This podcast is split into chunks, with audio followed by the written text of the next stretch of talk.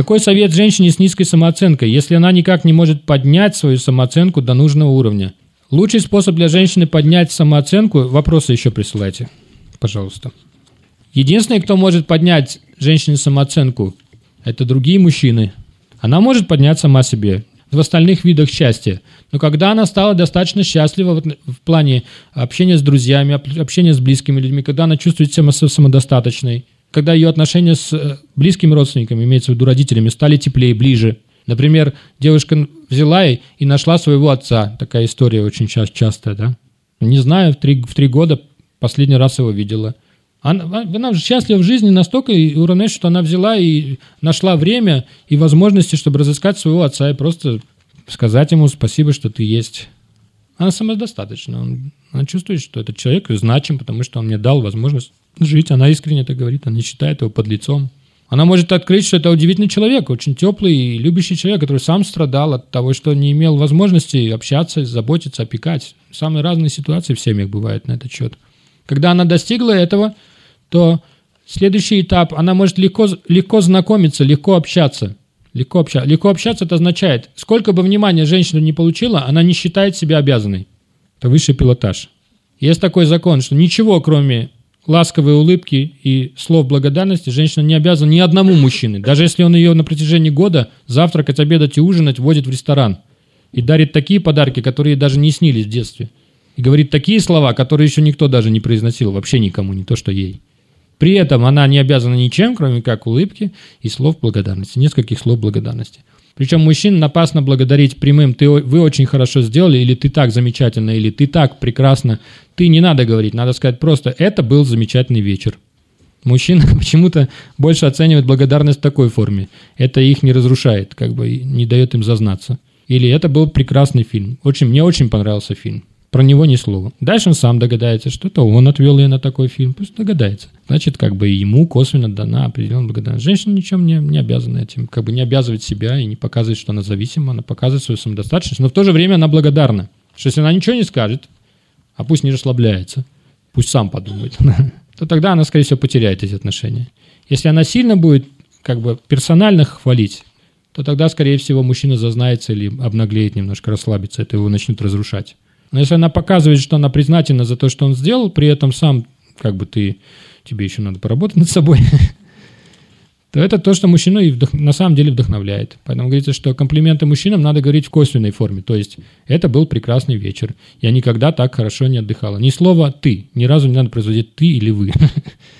В то время как женщинам комплименты советуется говорить именно в персональной форме. Не «Это был прекрасный вечер», а «Ты сегодня была просто прекрасна». Обязательно в персональной форме. Но это так. Это секреты из другого семинара. Но мы говорим о повышении самооценки. И таким образом повышение самооценки происходит тогда полностью, когда женщина, чувствуя сама, то есть находясь на высоком уровне собственного достоинства, спокойно принимает ухаживание мужчин, независимо от того, видит она в них перспективных мужей или нет, и принимает их ухаживание, не чувствуя себя обязанной. Это признак, очень мощный признак того, что ее самооценка растет. Чем больше таких ухаживаний было, и чем легче и проще она расставалась с мужчинами, которые затратили на нее энное количество времени, денег, слов и внимания, тем выше ее самооценка.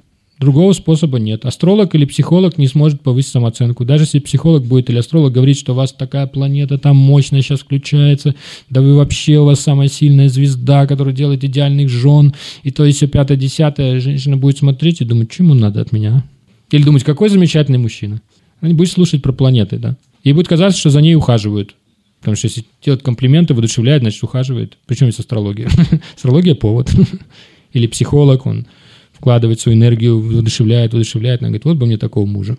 Поэтому более естественный, простой способ, когда женщина сама помнит о своей самоценности. Ведические писания помогают в этом, потому что у нас есть много лекций на этот счет.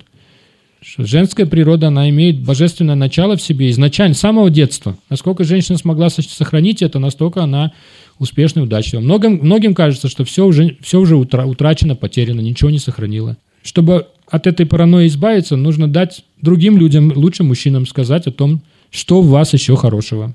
И когда они скажут, ничего не считать, что вы должны за это. Ни слова. Для мужчин самый замечательный вид пожертвования для того, чтобы улучшить свою супружескую жизнь или устроить ее лучшим образом, это ухаживать бескорыстно.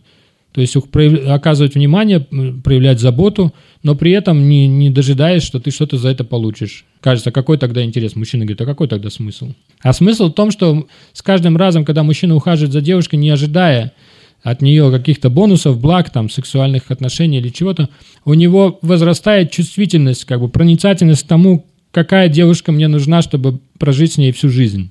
Это закон пожертвования так действует. Закон пожертвования в отношениях. Бескорыстное ухаживание мужчины, где он не считает, что с ним обошлись как с дураком, его развели на бабки там, или что-нибудь. У него нет всех этих припадков, как бы, да? Он становится все более... Он ближе и ближе движется к счастливому браку, представляете? Поэтому мужчины в дураках не остаются, женщины, не жалейте, пожалуйста, их. Если вы даете за собой ухаживать, и потом этот человек ничего не получает, значит, у вас неправильная картина. Вы не понимаете, кто благодарит. Мужчина, который 10 ухаживал за 10 девушками, в результате этих ухаживаний, да, они успешно вышли замуж за других, не значит, что он лох, последний идиот в Риге, что надо об него ноги вытирать. Господь создал самого бескорыстного мужа во всей вселенной за эти 10 знакомств. И в конечном счете это будет самый счастливый человек, потому что когда он женится, он будет давать любовь, совершенно ничего не ожидая, он привык. Его приучили девушки эти. А это самый счастливый вид любви, когда ты даешь, не ожидая взамен.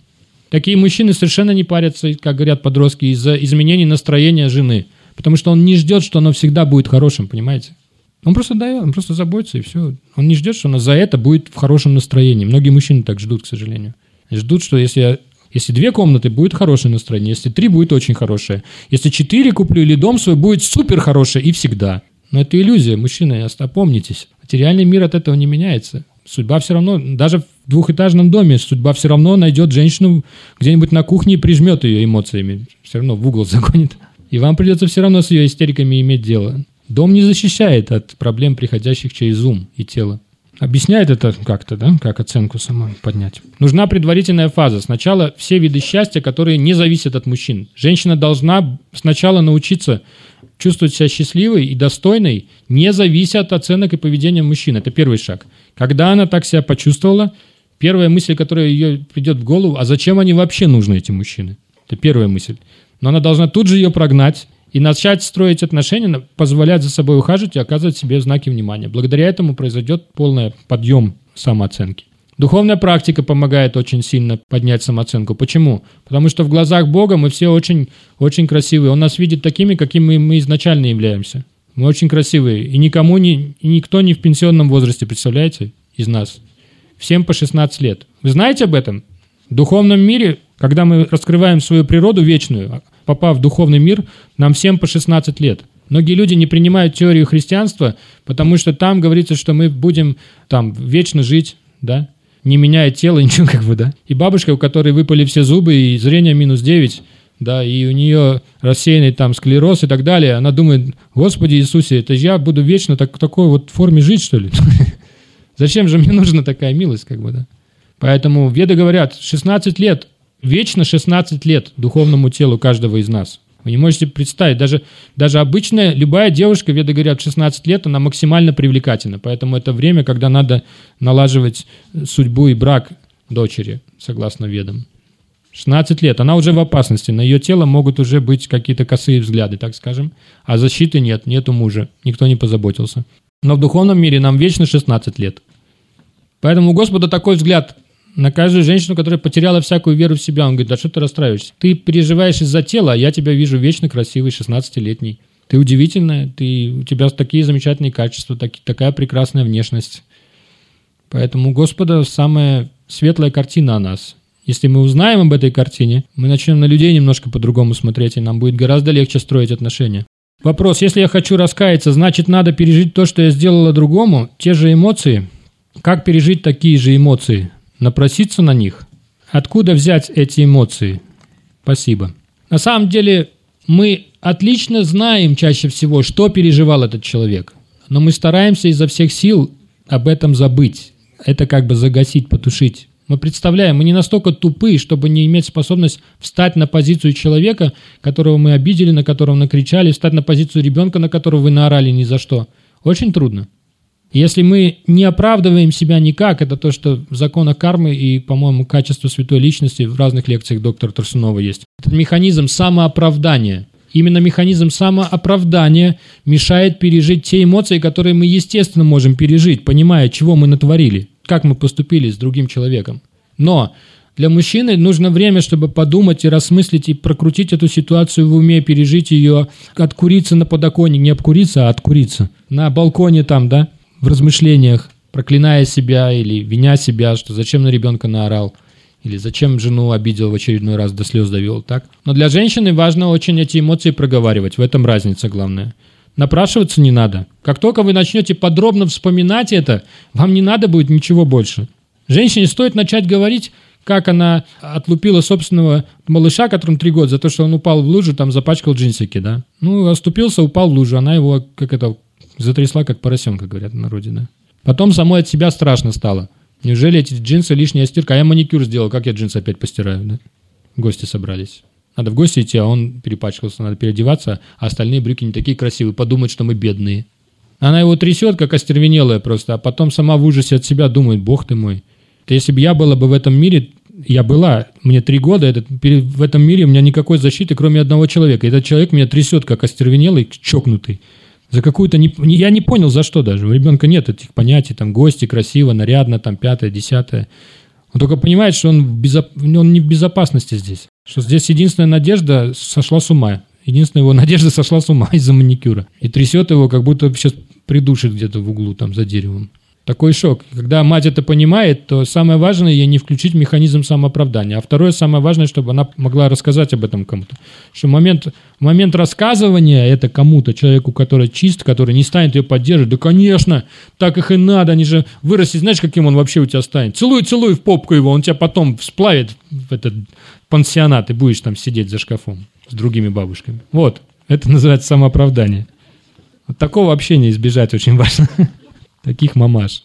Поэтому, если не включился механизм самооправдания, и эмоции, воспоминания ситуации идут свободно, легко, и вы видите, что человек с вами разделяет, дает поддержку, я вам гарантирую, вам никаких больше не надо будет раскаяния искать.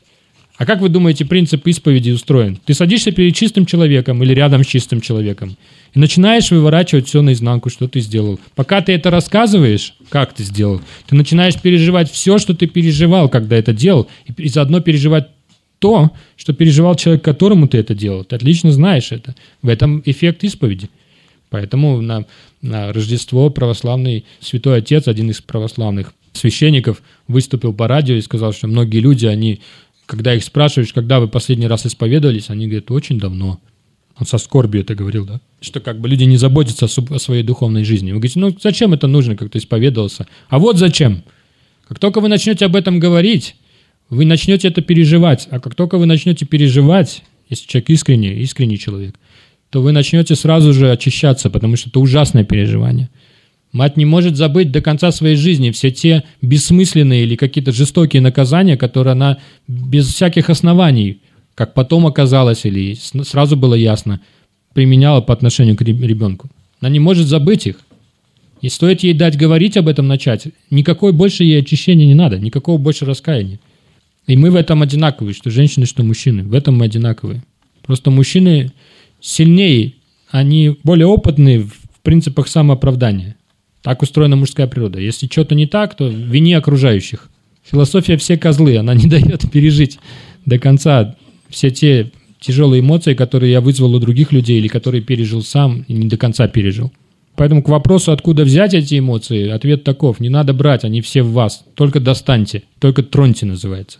Но трогать надо в безопасной среде, рядом с близкими людьми, на которых вы можете положиться.